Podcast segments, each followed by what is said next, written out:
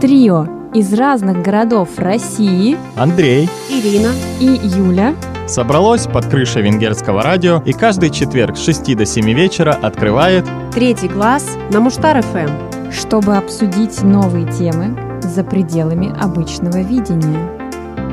Присоединяйся и ты.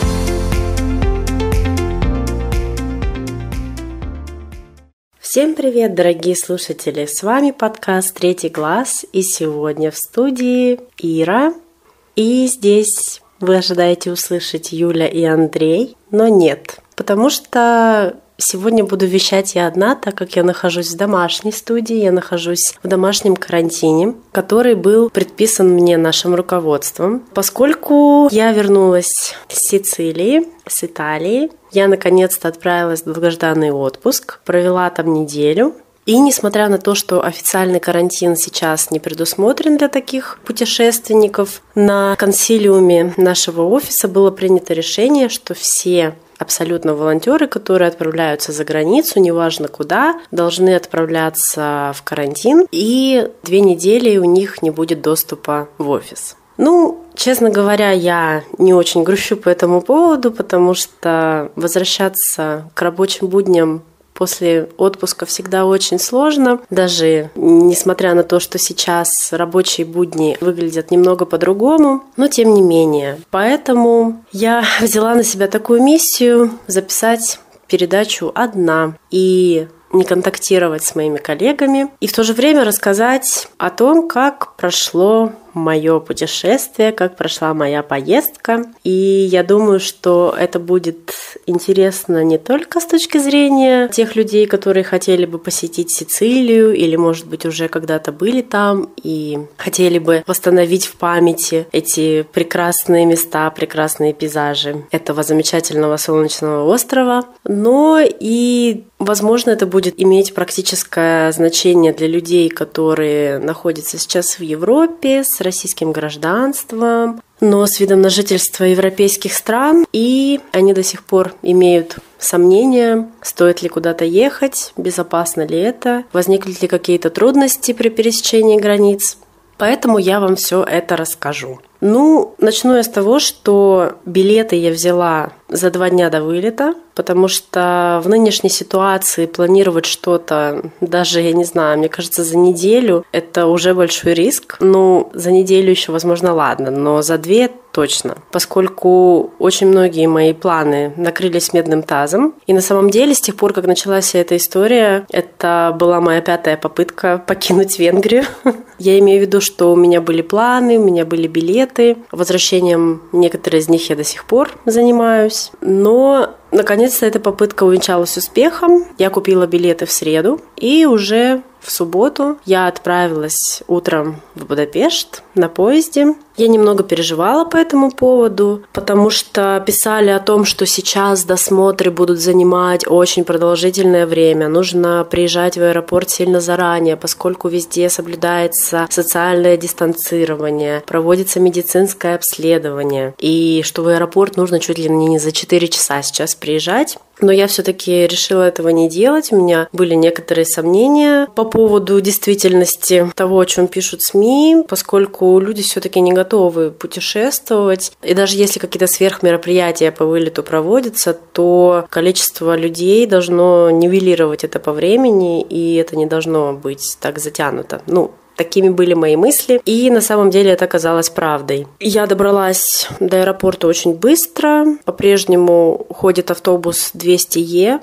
при этом шаттл 100Е сейчас не ходит. Хочу обратить ваше внимание на этот факт. И от станции Ферихеть я благополучно добралась до аэропорта Ференцалиста. Никаких абсолютно медицинских осмотров, проверок, документов, ничего не было. Обычная абсолютно процедура. По посадочному талону проходишь зону досмотра, В зоне досмотра проверяют багаж в обычном режиме. И дальше в стерильной зоне сидишь и ждешь своего вылета. То есть вообще абсолютно ничего сверхъестественного. И уже на посадке я подошла к представителю авиакомпании Ryanair и спросила, нужно ли мне ставить виза-чек. Она сказала, что нет. В общем-то, все, что проверили, это мой паспорт, наличие моего резидентского. И, в общем-то, предполетный досмотр абсолютно ничем не отличался от предполетного досмотра в обычное время до карантинное, пандемийное, не знаю, доковидное, как его еще можно назвать. По прилету в Италию я была уверена, что будет какой-то досмотр там, но не было абсолютно ничего, даже не мерили температуру. Прилетела я в аэропорт Катании, который находится, в принципе, очень близко от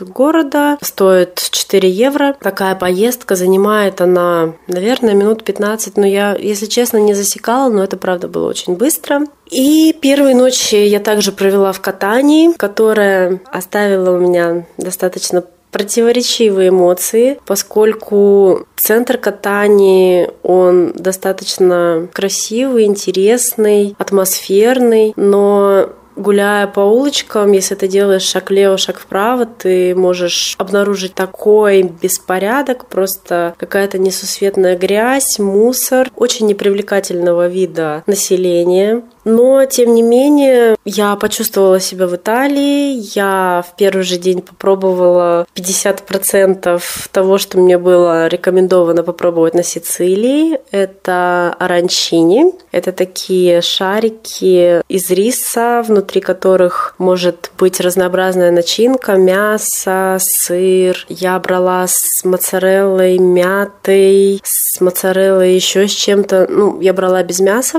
Я не вегетарианка, как вы знаете, но я просто очень сильно люблю сыр, и это было очень-очень сильно вкусно. Также я попробовала канолу. Это такая трубочка, ну, если так можно назвать ее вафельная, наверное, она такая хрустящая, и она начинена сладкой рикоттой, посыпана фисташками, и это было действительно божественно. Цены в катании меня порадовали, и, в принципе, в первый день я потратила немного. Останавливалась я в отеле типа Bed and Breakfast. Хозяйка была полька, которая замужем за итальянцем, уже пожилая женщина, и видно, что она живет там достаточно давно, но с ней было очень сложно контактировать, поскольку по-английски она не говорит, либо она притворялась, что она не говорит по-английски, она настойчиво говорила со мной по-итальянски, на что мне приходилось просто кивать, хотя все-таки я понимала какие-то отдельные слова, из которых можно было составить общую картину того, о чем она мне говорит. И также в этом отеле, ну, если его можно так назвать, в этом размещении жила итальянская бабушка, которая мне всегда утром говорила «Бонжорно, кара», что значит «доброе утро, дорогая», и она была такая позитивная, она всегда говорила, что я Белла, Белла. Ну, в общем, она меня заряжала позитивными эмоциями с самого утра. На второй день я поехала в городок Таармина, который считается пристанищем богатых туристов. Есть информация, что там находятся виллы разных знаменитостей. Моники Белучи, Ричарда Гира, если не ошибаюсь. Я хочу сказать, что виды действительно очень красивые, открываются сверху на пляж Исола Лабелла. И я спускалась и поднималась вверх пешком, несмотря на то, что есть фуникулер. Но Просто я хотела сделать хорошие кадры.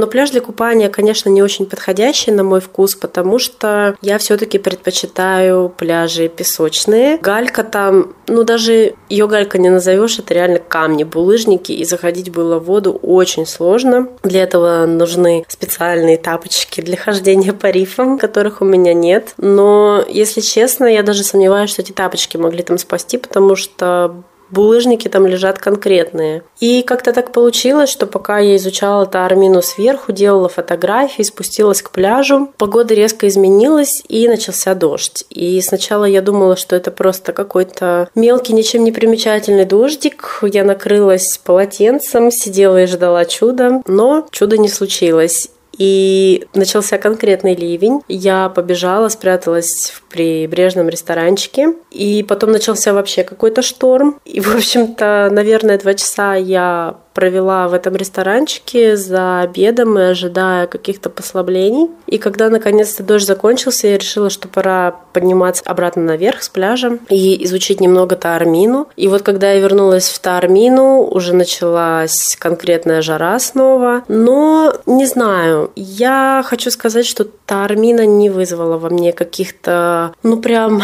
сверх эмоций. Я люблю все эти смотровые площадки, я люблю смотреть на море, и там действительно красиво, но сам по себе городок ничем не примечательный, и я не очень поняла восторгов. И, если можно так сказать, хайпа, вызванная этим городком, потому что, опять-таки, перед своей поездкой я посмотрела выпуск «Орел и решка» о катании, и там так нахваливали Таармину, но, не знаю, как-то я не прониклась. Атмосферой этого городка, может быть, потому что я была уже уставшая довольно-таки на тот момент, когда я начала его исследовать. И сделала я, в принципе, это очень быстро. Но, тем не менее, на третий третий день моих каникул я отправилась в Палермо. И Палермо оказался абсолютно другим городом по сравнению с Катанией. Я не ожидала такой разницы. Я думала, что они, ну, примерно одинаковые, из одинаковой лиги. Но, конечно, Палермо намного более fancy, как это модно говорить. В Палермо ты ощущаешь, что ты находишься в курортном городе. Достопримечательности там более весомые, более помпезные, если можно так сказать, впечатляющие. Там действительно просматривается арабская культура. Это можно заметить по архитектуре Палермо. И, на мой взгляд, Палермо большой, более, наверное, интересный, более опрятный. Ну, точнее, конечно, естественно. В Палермо ситуация та же, что и в катании. Если повернешь не туда, то можешь запрести в какую-то невероятную кучу мусора и испытать негативные эмоции по этому поводу. Но все-таки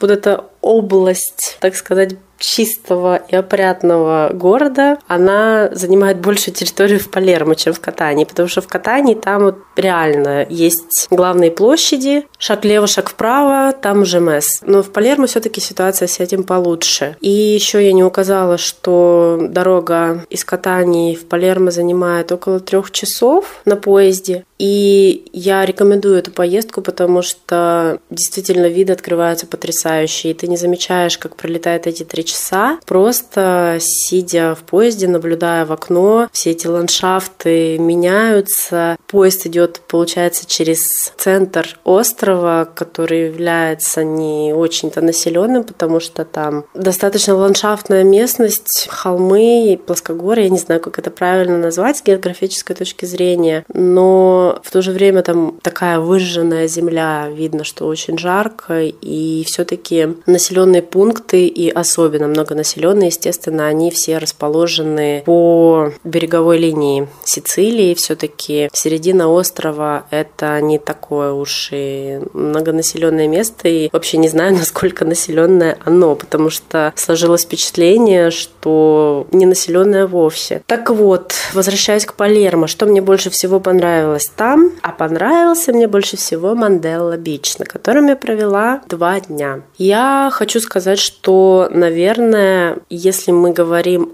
о городском пляже. А Мандела пляж, в принципе, можно назвать городским, поскольку он находится всего в 15-20 минутах езды от центра Палермо, то я могу назвать это действительно лучшим пляжем, на котором я была в Европе. Он чистый, вода прозрачная, вода глубокая, очень красивого цвета. Береговая линия обрамлена скалами, виды там просто потрясающие. И несмотря на то, что на самом пляже места мало, поскольку, как это очень часто часто случается. Под частный сектор огороженный отдана большая часть пляжей. Ну, хочу отметить, что стоит это очень дорого, 25 евро стоит лежак, и людей очень-очень мало в этих огороженных зонах, в то время как на бесплатных зонах люди как кельки в банке, ну, это все, как всегда, обычно происходит у нас, к сожалению. Видимо, это так во всем мире. Но, несмотря на то, что на пляже мало места, в воде места хватит точно всем. И я очень много времени проводила именно в воде, потому что купаться в ней, ну, чистое наслаждение. И у меня изначально была концепция провести один из дней на пляже Сан-Вита Лакапа. Но потом, как выяснилось, дорога туда-обратно стоит 20 евро. Плюс занимает она более более двух с половиной часов. И расписание автобусов очень неудобное, потому что нужно уезжать либо рано утром и потом ждать до вечера, тем самым проведя чисто на пляже около 7 часов, либо ехать туда-обратно с более мелким промежутком, тогда на пляже можно будет поприсутствовать часа, наверное, три, но провести пять часов дороги ради трех часов на пляже – это как бы слишком. Ну, и еще и заплатить 20 евро за это. Поэтому, конечно, да, без машины неудобно. И я не пошла на такой шаг. И, опять-таки, тот факт, что Мандела Бич оказался настолько классным, он также меня сподвиг на то, чтобы никуда не ехать, а остаться на этом пляже и просто приятно провести время. А возвращаясь к разговорам о машине, ну, конечно, естественно, машина это всегда удобно.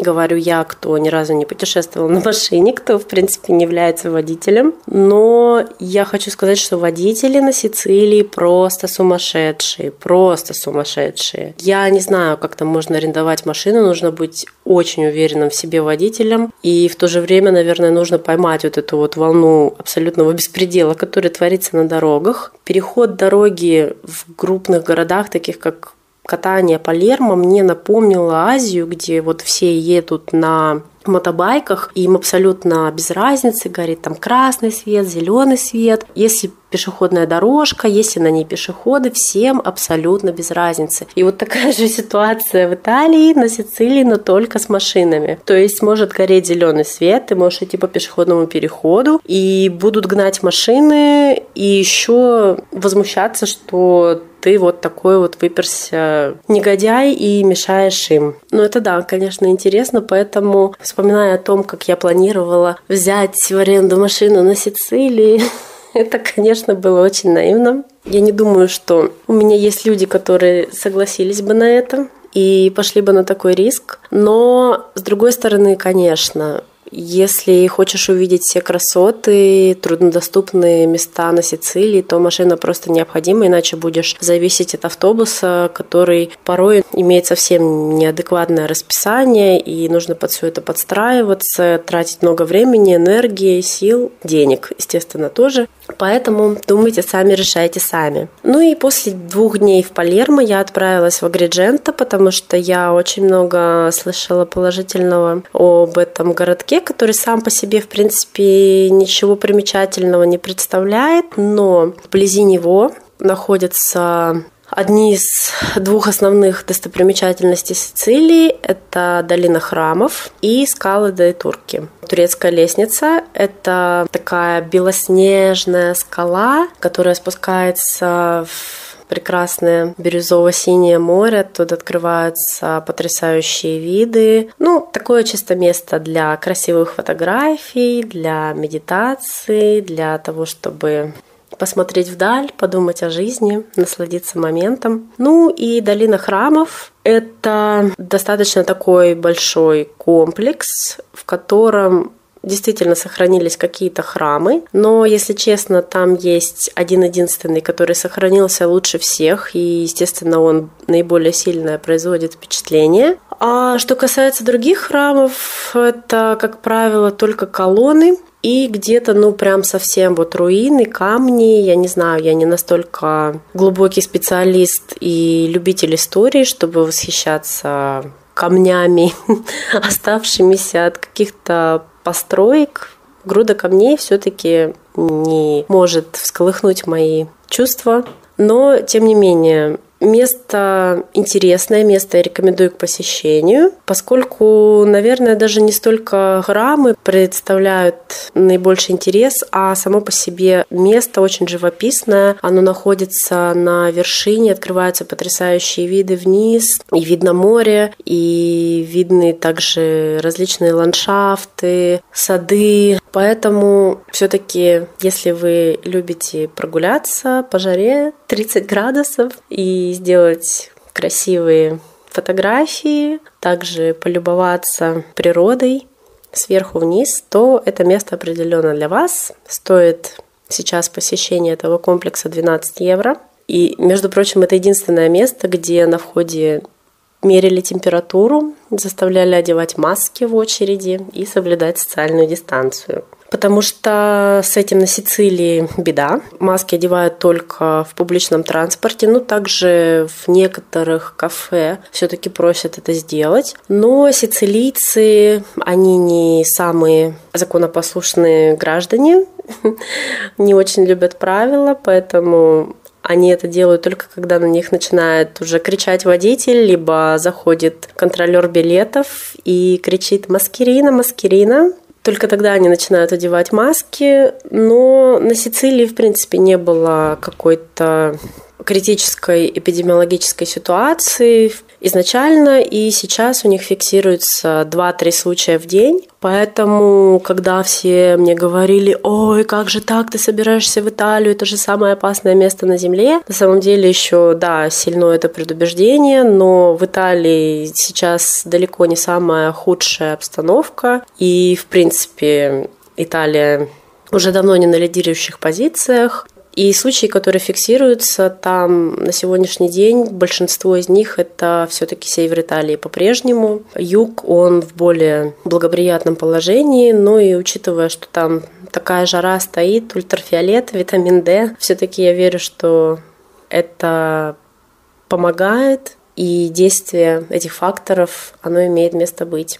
Ну и после Агриджента я вернулась в Катанию, где провела уже свой крайний день я купила себе наконец-то моку маленькую, персональную моку, которая цвета итальянского флага. Теперь я варю в ней кофе. И теперь она будет всегда со мной путешествовать, переезжать с места на место. Также я попробовала в последний день лимончеллу, сицилийскую, которую я не пробовала до этого. Оказалась она достаточно крепкой, достаточно вкусной.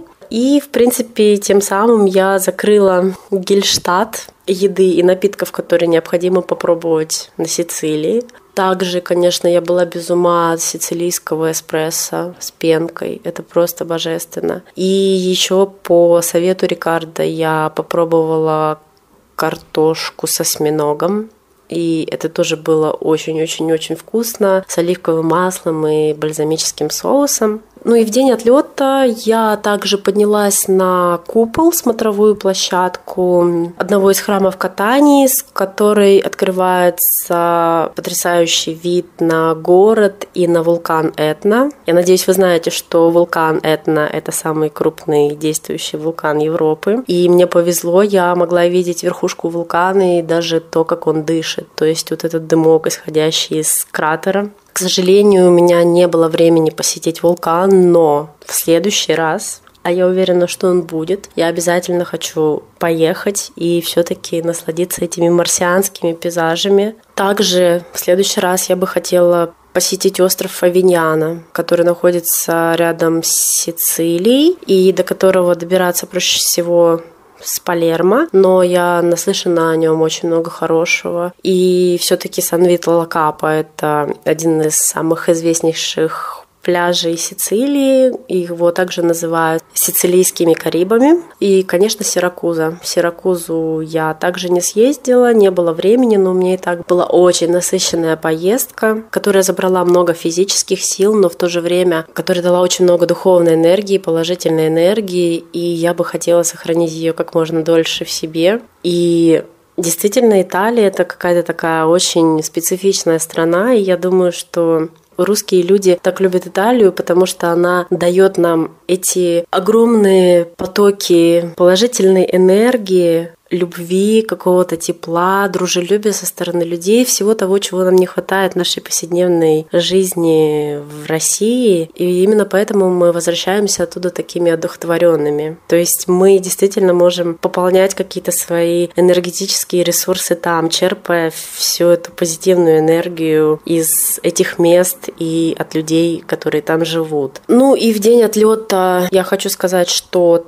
также не было абсолютно никаких досмотров нигде. Из Италии я улетела абсолютно нормально. По прилету в Будапешт также не проверяли температуру, но на выходе стояли, я не знаю, это были полицейские или пограничники, и они у всех абсолютно проверяли документы. И я, естественно, не стала исключением проверили мое резидентское, спросили, живу ли я в Венгрии и когда в последний раз я была в России. Вот, ну, в принципе, я ответила на эти вопросы, все это заняло секунд 20, поэтому, ребята, не беспокойтесь, не волнуйтесь, те, кто хочет путешествовать, сейчас вы действительно можете это сделать. Наверное, сейчас самое лучшее время для этого, поскольку наконец-то мы российские граждане, граждане третьих стран получили право на это. Но не забывайте, что у вас должен быть вид на жительство, который превышает 90 дней, и тогда все дороги открыты. Но я бы хотела еще раз повторить, что я бы очень хотела вернуться на Сицилию, более глубоко изучить этот остров, возможно, немного в более спокойном режиме, хотя, если честно, я не представляю, как можно в Италии сидеть на одном месте, потому что мое первое путешествие в Италию это было сплошное перемещение, сплошные поезда, автобусы, вообще какое-то вечное нахождение в дороге. И также получилось здесь. Но я об этом абсолютно не жалею. Я считаю, что я увидела действительно много. Я посетила действительно такие важные поинты на Сицилии, которые необходимо посетить. И если бы мне нужно было еще раз проделать этот путь, я бы, наверное, ничего не изменила. И я бы не думала о том, чтобы от чего-то отказаться, потому что все это действительно заслуживало того. Ну и сейчас у нас наступает август, у нас будет очень много каникул. Я не знаю, в каком режиме будет работать и записывать третий глаз, потому что третий глаз уже устал и хочет немного отдохнуть. Поэтому вы сильно по нам не скучайте. Слушайте наши старые выпуски, если вдруг вы какие-то пропустили. Если не пропускали, можете еще раз послушать ваши любимые выпуски. Ну, а мы вернемся к вам с новыми передачами, с новыми историями, с новыми обсуждениями. И будем вещать для вас, как всегда, по четвергам. А на сегодня, я думаю, для меня одной достаточно. Я выключаю диктофон. Слушайте третий глаз. И если есть какие-то вопросы, вы можете их оставлять в соцсетях. Ссылочки вы найдете на Анкоре. Спасибо, что были со мной и послушали мою историю о том, как я все-таки вырвалась после карантина на Сицилию. Всем отличного лета, отличного августа, новых приключений, новых путешествий. Всем пока!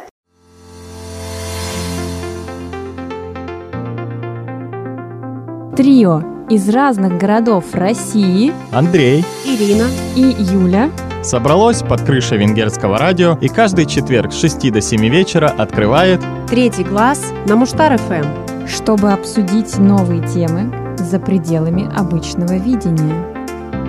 Присоединяйся и ты.